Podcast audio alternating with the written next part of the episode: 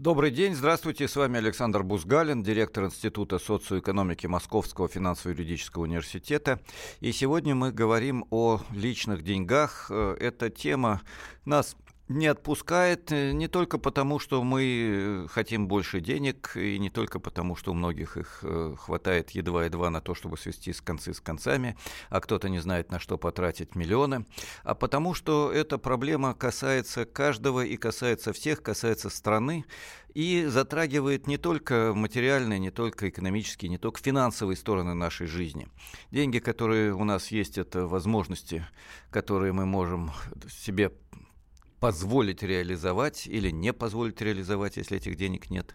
Это выбор зарабатывать деньги или потратить время и силы на что-то другое.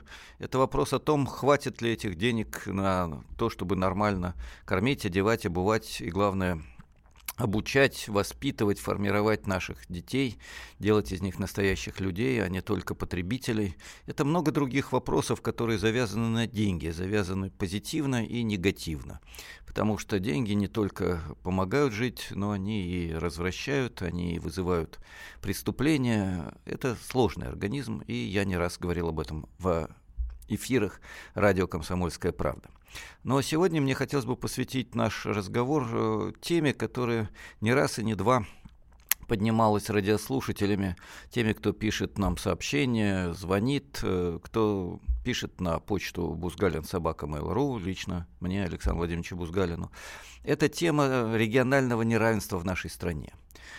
Это вопрос, почему в Москве средние доходы в разы превышают доходы в крупных городах России и в 5, а иногда и 7 раз превышают доходы в депрессионных малых городах, деревнях.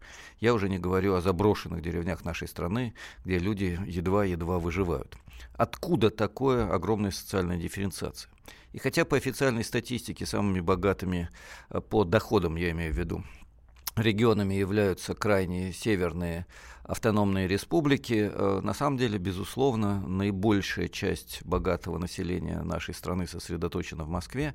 И отсюда очень глубокие противоречия, которые возникают в нашей стране, которые выплескиваются на радио, выплескиваются в интернет. Давайте сегодня поговорим об этом откровенно. Я э, готов с самого начала принимать ваши звонки, э, иметь э, возможность, я имею возможность читать ваши сообщения с WhatsApp, на WhatsApp, правильнее, наверное, сказать. Напомню, телефон прямого эфира 8 800 200 ровно 9702. 8 800 200 ровно 9702. WhatsApp э, плюс 7 967 200 ровно 9702. 967 200 ровно 9702 WhatsApp, э, телефон прямого эфира 800 200 ровно 9702. Звоните, пишите, давайте вести разговор предельно откровенно. А сейчас небольшое вступление э, в рамках первой части нашей передачи. Я позволю себе зафиксировать ряд очень серьезных противоречий. Противоречие номер один, чисто внешнее – Средняя заработная плата в России э, почти в два раза превышает среднюю заработную плату по стране и более чем в три раза превышает среднюю заработную плату во многих регионах России.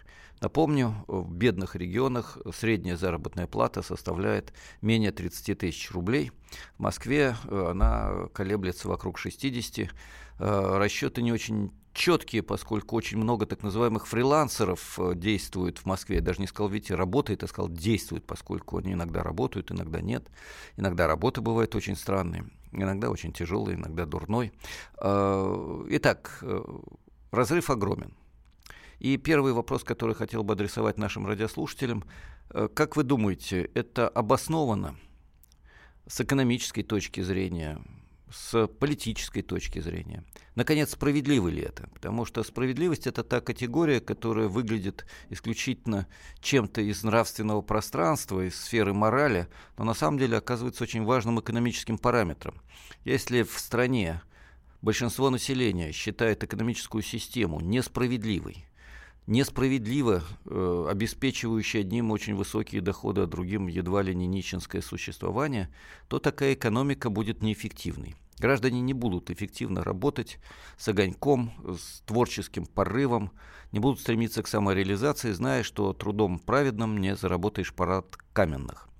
А если ситуация обратная, если гражданин уверен, что в стране дифференциация есть, но она справедливая. Тот, кто талантлив, много работает, по-настоящему погружен в деятельность, нужную всем, он получает большие доходы. Если ты действительно лентяй, бездельник, алкоголик, то в этом случае ты живешь бедно, хотя и не умираешь с голоду, поскольку общество обеспечивает тебе социально гарантированный минимум. Вот в этом случае большинство скажет, да, это справедливо, каждому по его реальным заслугам. Я не буду сейчас ставить вопрос, справедливо или нет жизнь в России э, организована, точнее, экономическая система в России обеспечивает социальную справедливость или нет. Это хороший вопрос, и в одном из наших предновогодних эфиров я обещаю его поставить, и более того, поставить его на голосование. Я думаю, это будет интересно нам всем подумать, что такое справедливо, что нет. А сейчас о регионах. Итак, первый вопрос к вам, уважаемые радиослушатели. Как вы думаете, насколько обоснована и справедлива дифференциация, которая есть э, у нас сегодня, региональная дифференциация. Я подчеркиваю, дифференциация между регионами. У нас уже первые звонки. Давайте сразу начнем с диалога. В эфире Сергей. Э, добрый день. Здравствуйте, Сергей. Добрый день, Сергей, город Волгоград. Э, вы знаете, а может быть здесь есть обоснование не с точки зрения справедливости, а с точки зрения глобальной геополитики какой-то. Может, тут надо масштабнее ситуацию брать. А что, что вы имеете ну... в виду? Интересное суждение, сразу скажу, неожиданное для меня. А, как бы вы обосновали? Москва – центр геополитических э, процессов, а Волгоград – периферия, поэтому на Волгог... волгоградцы могут жить бедно, москвичи должны жить богато? Как-то так? Или все-таки что-то другое? Вы знаете, вот, вот какой парадокс. Периферия всегда была э, источником кадров. Да, чем э, дальше в глубинку, тем и продуктивность населения была выше. Вот, э, количество детей было больше. Вот, население было здоровее. Ведь так же?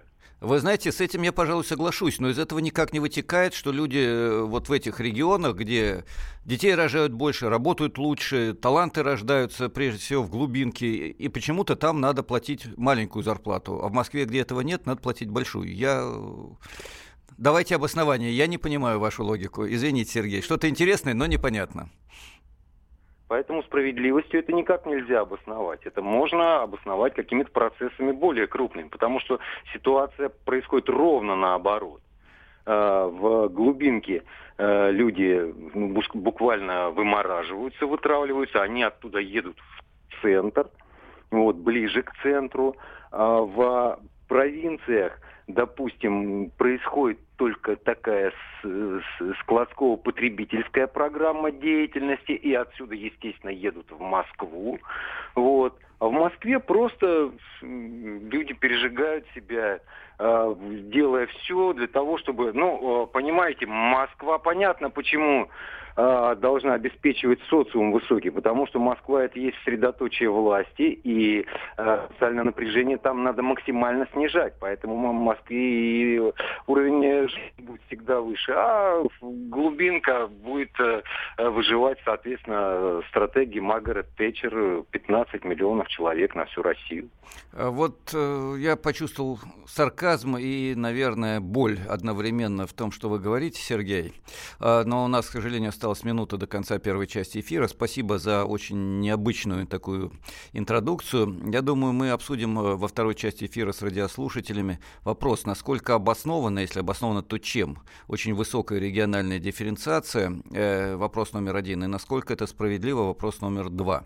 Э, со своей точки зрения, со своей стороны, я, предваряя вторую часть эфира, скажу, мне кажется, и я готов это доказывать, это не просто кажется, это позиция ученого, социальная дифференциация в России, региональная социальная дифференциация чрезмерно высока. Ее можно и должно снижать, и для этого надо делать шаги не просто по перераспределению бюджета, федерального бюджета, хотя здесь кое-что можно сделать, а прежде всего по выравниванию качества труда, э, качество развития производства, качество жизни в разных регионах России. Базовые доходы должны быть более близкими. Но об этом в следующей части эфира. С вами Александр Бузгалин, МФЮА. Личные деньги. Будьте всегда в курсе событий. Установите на свой смартфон приложение «Радио Комсомольская правда». Слушайте в любой точке мира. Актуальные новости, эксклюзивные интервью, профессиональные комментарии. Доступны версии для iOS и Android. «Радио Комсомольская правда». В вашем мобильном.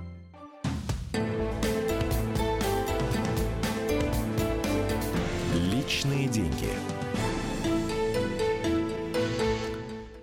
Мы продолжаем наш эфир. С вами Александр Бузгалин, профессор, директор Института социоэкономики Московского финансово-юридического университета.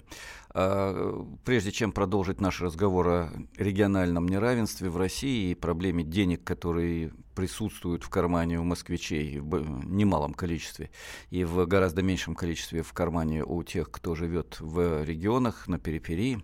Я хотел бы сказать, что я напоминаю каждый раз о том, что с вами Александр Бузгалин, и что я профессор, и что я сказать, э, работаю в Московском финансово-юридическом университете не потому, что мне так хочется об этом сказать, а потому, что это элементарное правило вежливости.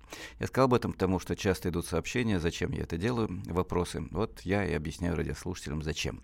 А теперь по существу. Э, в первой части эфира я поставил вопрос, почему, чем обоснована дифференциация в разы э, в доходах, заработных платах, в качестве жизни э, между москвичами и гражданами нашей страны, живущими в малых городах, в глубинке. Почему так? Ответы очень разные. У нас уже начался диалог, и я приглашаю радиослушателей звонить и писать на WhatsApp, на Viber. Э, телефон прямого эфира 8 800 200 ровно 9702. 8 800 200 ровно 9702. WhatsApp и Viber плюс 7 967 200 ровно 9702. 967 200 ровно 9702. У нас уже были первые звонки, сейчас идут сообщения. Я позволю себе процитировать одно из них. Э, абонент пишет, может еще с другой точки зрения посмотреть на проблему. Всю периферию скупили москвичи, поэтому и зарплата стала мизерной. Везде московские корпорации ритейлы с одной фиксированной зарплатой 15-20 тысяч и меньше. Сообщение достаточно жесткое, и в нем есть большая толика правды. Я позволю себе сформулировать свою позицию по вопросу о причинах неравенства в региональном развитии и сошлюсь в том числе вот на только что пришедшее сообщение. Действительно, э, зарплата очень низка по сравнению с Москвой во многих регионах. Почему? Да, потому что есть э, так называемые московские корпорации. Но ситуация на самом деле гораздо сложнее. И глубже зарыт корень проблемы. Дело в том, что крупные корпорации, растущие из э, сырья, из финансовых посреднических акций, из э, розничной торговли, которая превращается в деятельность огромных сетевых корпораций.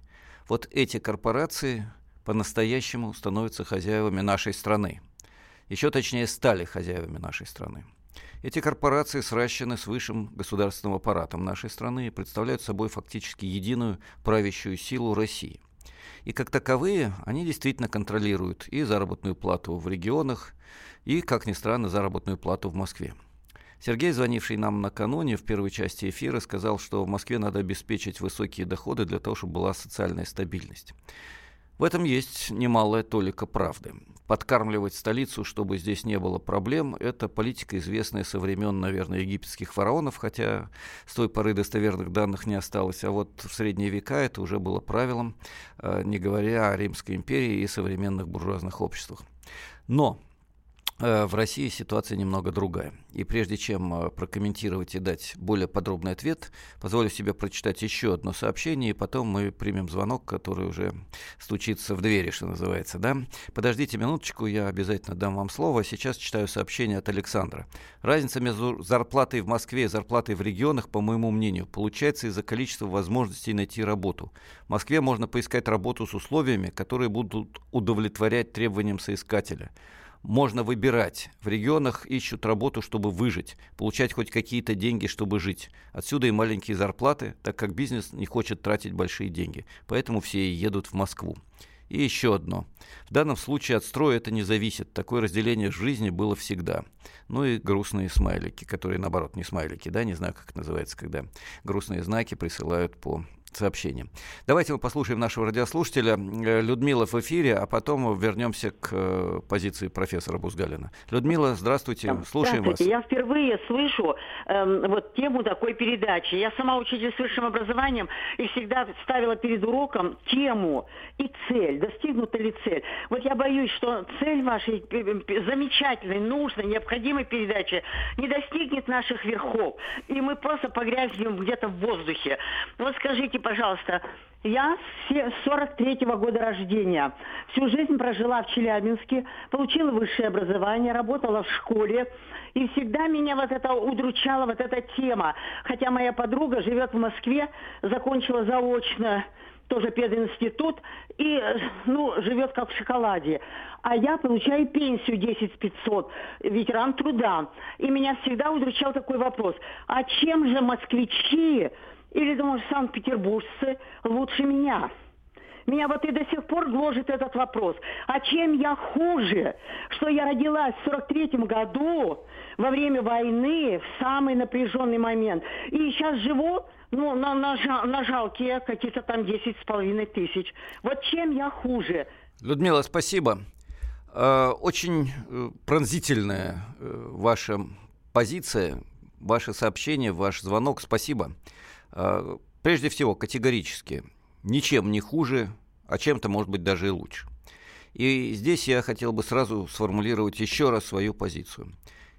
Нет э, справедливых оснований для высокой дифференциации в доходах между регионами, за исключением э, случаев крайне тяжелых условий жизни. Когда человек живет на крайнем севере, и там траты объективно должны быть намного больше, условия жизни намного хуже, там и доходы в среднем должны быть выше. В Москве никаких крайних тяжелых условий нет.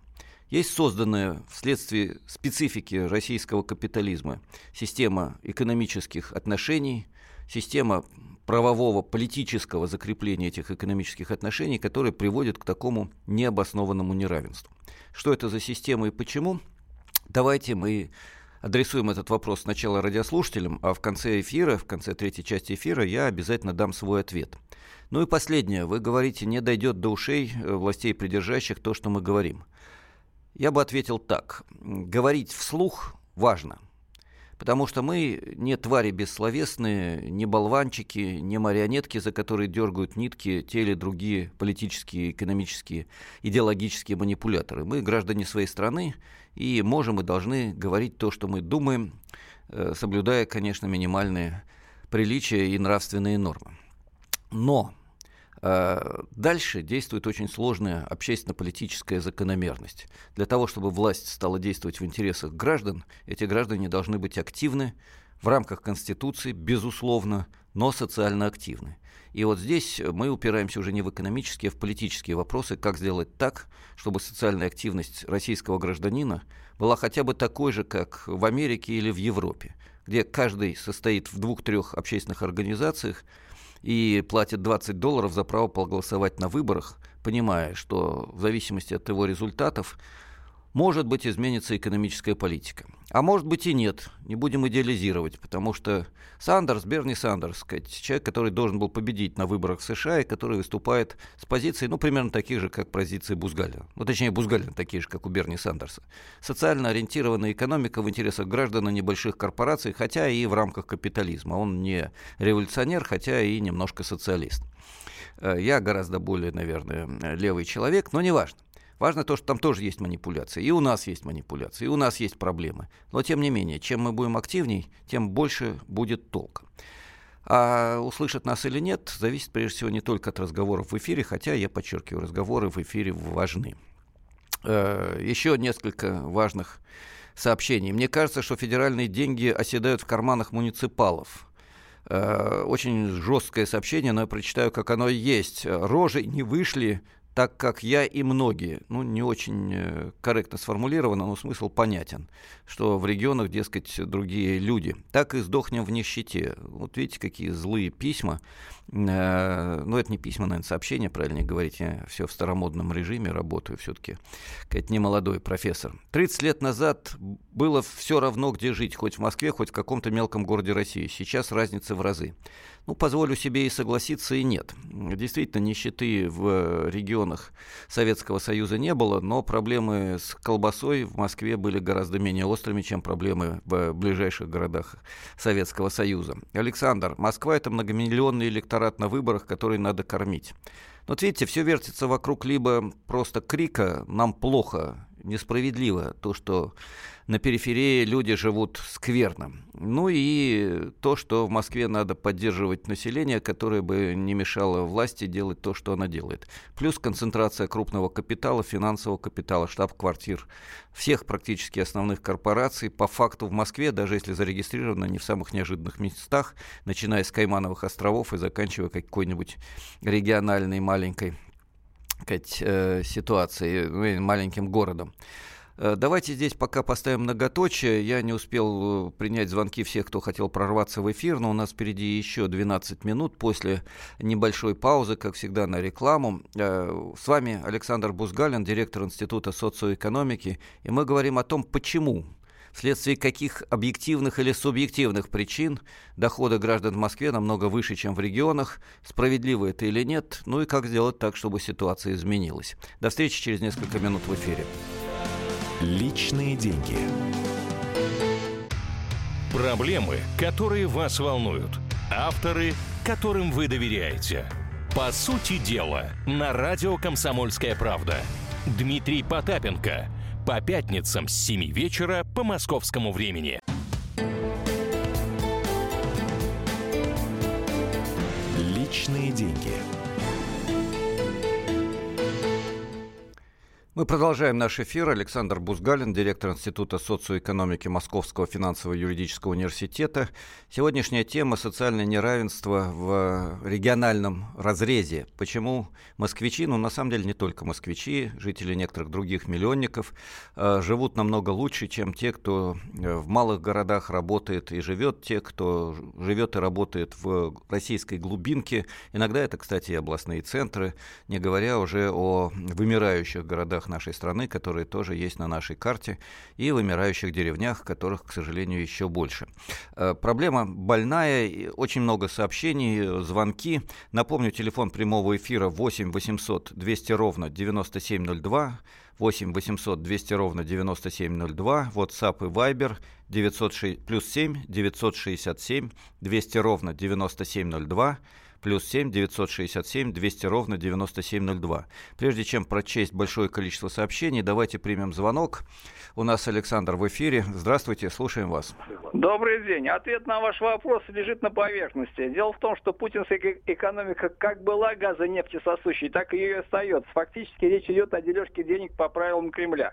Все э, высокотехнологичное э, производство на периферии разрушено. Например, Саразове мы потеряли полностью станкостроение, авиастроение. Я, кстати, в советские времена был э, на, в командировке на заводе на московском, который выпускал продукцию аналогичной нашей. Зарплаты тогда были абсолютно одинаковые инженерские. Спасибо. Спасибо. Вот такой очень четкий комментарий. Э, действительно должен согласиться в Советском Союзе на э, качественно работающих предприятиях зарплаты что в Москве, что в регионах были одинаковые, хотя снабжение, еще раз подчеркну, было разным, и проблема дефицита нормальных продуктов – это был бич советской экономики. Но о советской экономике как-нибудь поговорим отдельно и обязательно в прямом эфире, чтобы был прямой диалог. А сейчас э, целый ряд сообщений и мой комментарий, э, поскольку целый ряд из этих сообщений как раз требует, чтобы я не скрывал свою позицию. Итак, э, пытаешься получить продукты по малоимущим, и те не дают. Александр из Москвы. Это многомиллионный электорат на выборах, который надо кормить, и потом сообщение. Вы не высказали свое мнение, то есть это я не высказал мнение по поводу позиции Александра. Э, да, Александр, но электорат Москвы, на самом деле, это такой же электорат, как электорат регионов. Вопрос в данном случае не в выборах, и кто-то справедливо тут пишет, э, какой у нас реальный инструмент активности, а не ля-ля про выборы и демократию. Вопрос не только в выборах. Э, ради выборов надо кормить, наверное, всех, и это второй вопрос, важный, но второй. А первый вопрос состоит в том, почему действительно в Москве сосредоточена большая часть не только высшей бюрократии, что более-менее понятно. Но и большая часть э, самого крупного бизнеса России, большая часть э, посредников, большая часть обслуживающей их публики. В результате до миллиона э, очень богатых людей, миллионеров и не в рублевом исчислении, и вокруг них как минимум столько же, скорее всего, в два раза больше тех, кто за немалые деньги обслуживает их прихоти и реальные потребности. Здесь, мне кажется, ключевой Вопрос, э, а вот то, что есть другие формы, кроме выборов социальной активности, это тоже правда. И я подчеркнул, к экономике эти формы социальной активности имеют прямое отношение. Есть профсоюзы, и не только официальные ФНПРовские, но и независимые профсоюзы. Э, есть Конфедерация труда России, и руководители этой конфедерации кстати, входят даже в советы при президенте Российской Федерации. Это вполне официальные профсоюзные образования. Они действуют гораздо более активно. По Трудовому кодексу у нас разрешены забастовки, хотя провести забастовку трудно, но их проводят. Э, несколько сот забастовок в год – это реальность нашей страны, и почти всегда они приводят к улучшению экономического положения граждан. Есть возможность э, социальных протестов, официальных и разрешенных. Э, в том числе были такие протесты в связи с повышением пенсионного возраста, но, как, э, видимо, правильно поняло правительство, если на митинг, разрешенный митинг, выходит не миллион человек, а 10-20 тысяч в лучшем случае, а где-то и несколько сот человек, значит, гражданам не так уж э, болезненно и не так уж плохо, ну, с их точки зрения, естественно, не с моей, не так уж плохо, что пенсии будут повышены. Кстати, вот э, только что выступавший э, премьер-министр России сказал, что да, повышение пенсионного возраста было одним из самых больных вопросов для правительства, но по-другому поступить было нельзя, поскольку иначе нельзя повышать пенсии, а пенсии обязательно будут повышать на тысячу рублей в год. Как будет, э, будут расти цены, тарифы на ЖКХ и так далее, ну, мы посмотрим, как год впереди. Э, вопрос о том, нельзя ли было взять деньги из каких-то других источников, э, профессор Бузгалин с вами, уважаемые радиослушатели, обсуждал не раз и не два, и еще буду обсуждать. Я буду говорить конце э, декабря об итогах года и о том, что и как можно сделать в следующем году. Поэтому пока этот вопрос э, оставим без ответа. Свою позицию я высказывал не раз. Если интересно, посмотрите в интернете, наберите Бузгаля на пенсиях и прочтете развернутое обоснование. Можете набрать Смоля на пенсиях, получите обоснование от первого зампреда Комитета по образованию и науке академика Смолина.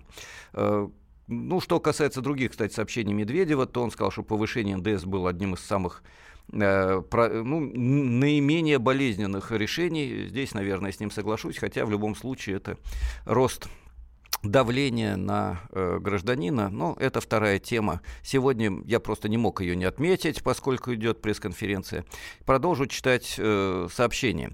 Э, Наталья Филатова. Хоть бы эта Москва ваша уже лопнула. И чуть позже Наталья прислала картинку, на которой как, женщина с кастрюлькой и надпись на стене. «Господи, когда они нажрутся». Ну вот такое, видите, э, сообщение. Э, Еще одно сообщение. Есть небольшой город далеко от Москвы. Лет семь назад знал, что одного из чиновников, не бизнесмена, на даче дельфины живут. Вот это неравенство так неравенство. Ну, про дельфинов ничего не могу сказать, просто я считаю правильным читать ваши сообщения, а вы принимаете решение, насколько они обоснованы. Э, заметьте, москвичи почему-то не звонят и не пишут вам сейчас на эту тему. Пусть скажут свое мнение. Я буду рад получить мнение от москвичей, тем более, что и сам коренной москвич, хотя детство прошло, так сказать, в другом э, регионе, в глубинке российской. Ну да ладно, давайте пойдем дальше и примем звонок. Э, Ольга, вы в эфире, пожалуйста, говорите. Здравствуйте, здравствуйте. Я считаю, что все же основная составляющая неравенства – это коррумпированность нашего общества. Оно идет от низов.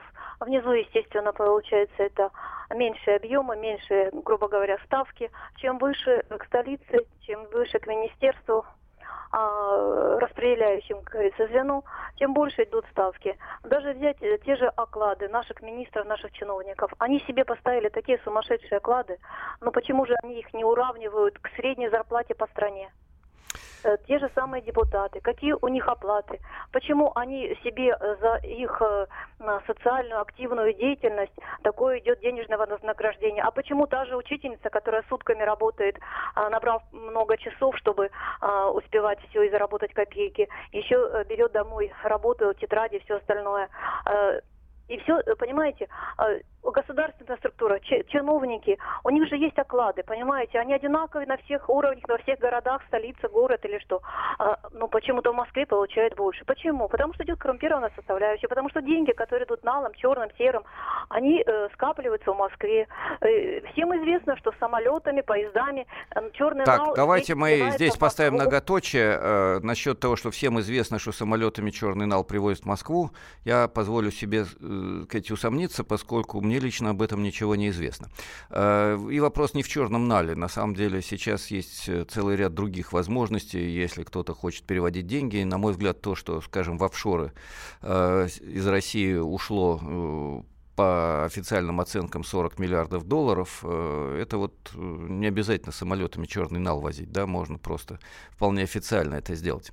Э, вы знаете, я не успеваю отвечать на сообщения, их идет целый поток, а нам надо завершать, к сожалению, третью, последнюю часть эфира. Я сформулирую свое мнение и постараюсь через неделю подробно прокомментировать все то, что вы написали, прислали, о чем позвонили, продолжив эту тему. А в конце года, как и обещал, подведем итоги того, что происходило в России, почему повышали пенсии, почему изменялись э, системы налогообложения, почему те или иные я думаю, не самые оптимистические результаты мы получили в итоге экономического развития, и что и как э, собирается делать власти, что, на наш с вами взгляд, уважаемые радиослушатели, стоило бы сделать в стране. Но это будет в конце э, декабря, а сейчас подведем итоги. Итак, откуда такое глубокое неравенство? Прежде всего потому, что мы живем в условиях позднего капитализма, системы несправедливой и глубоко противоречивой. Во всем мире есть центр и периферия, и центр, ядро эксплуатирует периферию. В мире это эксплуатация Соединенными Штатами и Западной Европой, стран э, Азии, Африки, Латинской Америки. В России это эксплуатация Москвы еще несколькими мегаполисами э, регионов нашей страны. Мне не нравится слово периферия. Это общая закономерность этого строя. Для того, чтобы ее изменить, надо изменять строй.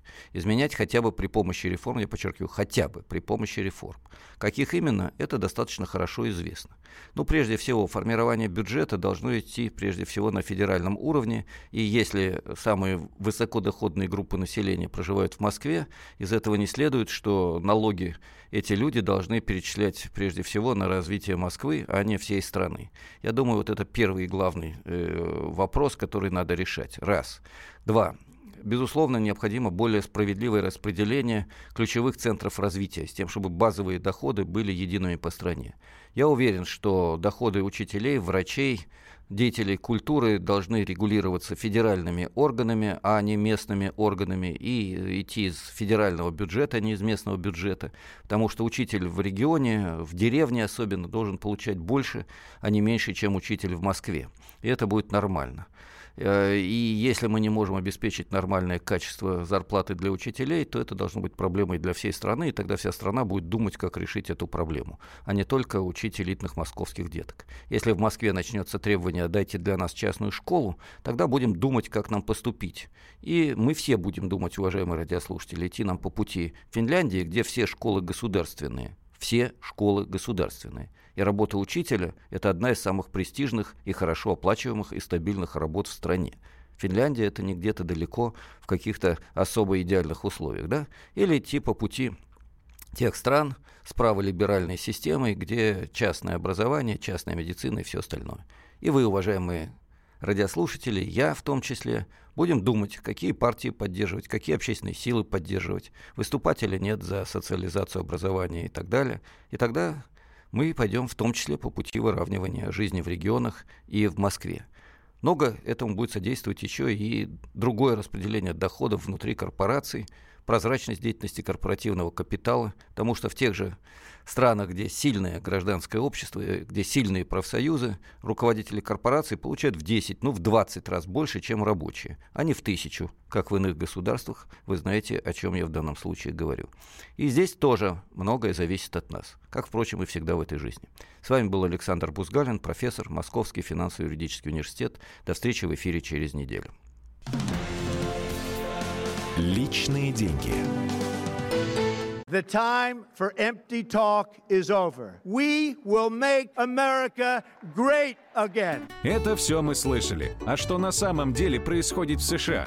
Реальные новости, курьезы и события, которые нигде, кроме Штатов, случиться не могут. Как они там за океаном вообще живут? Разбираемся в программе «Не валяй дурака Америка» с Марией Берг и Александром Малькевичем. Слушайте и звоните по понедельникам с 12 часов по московскому времени.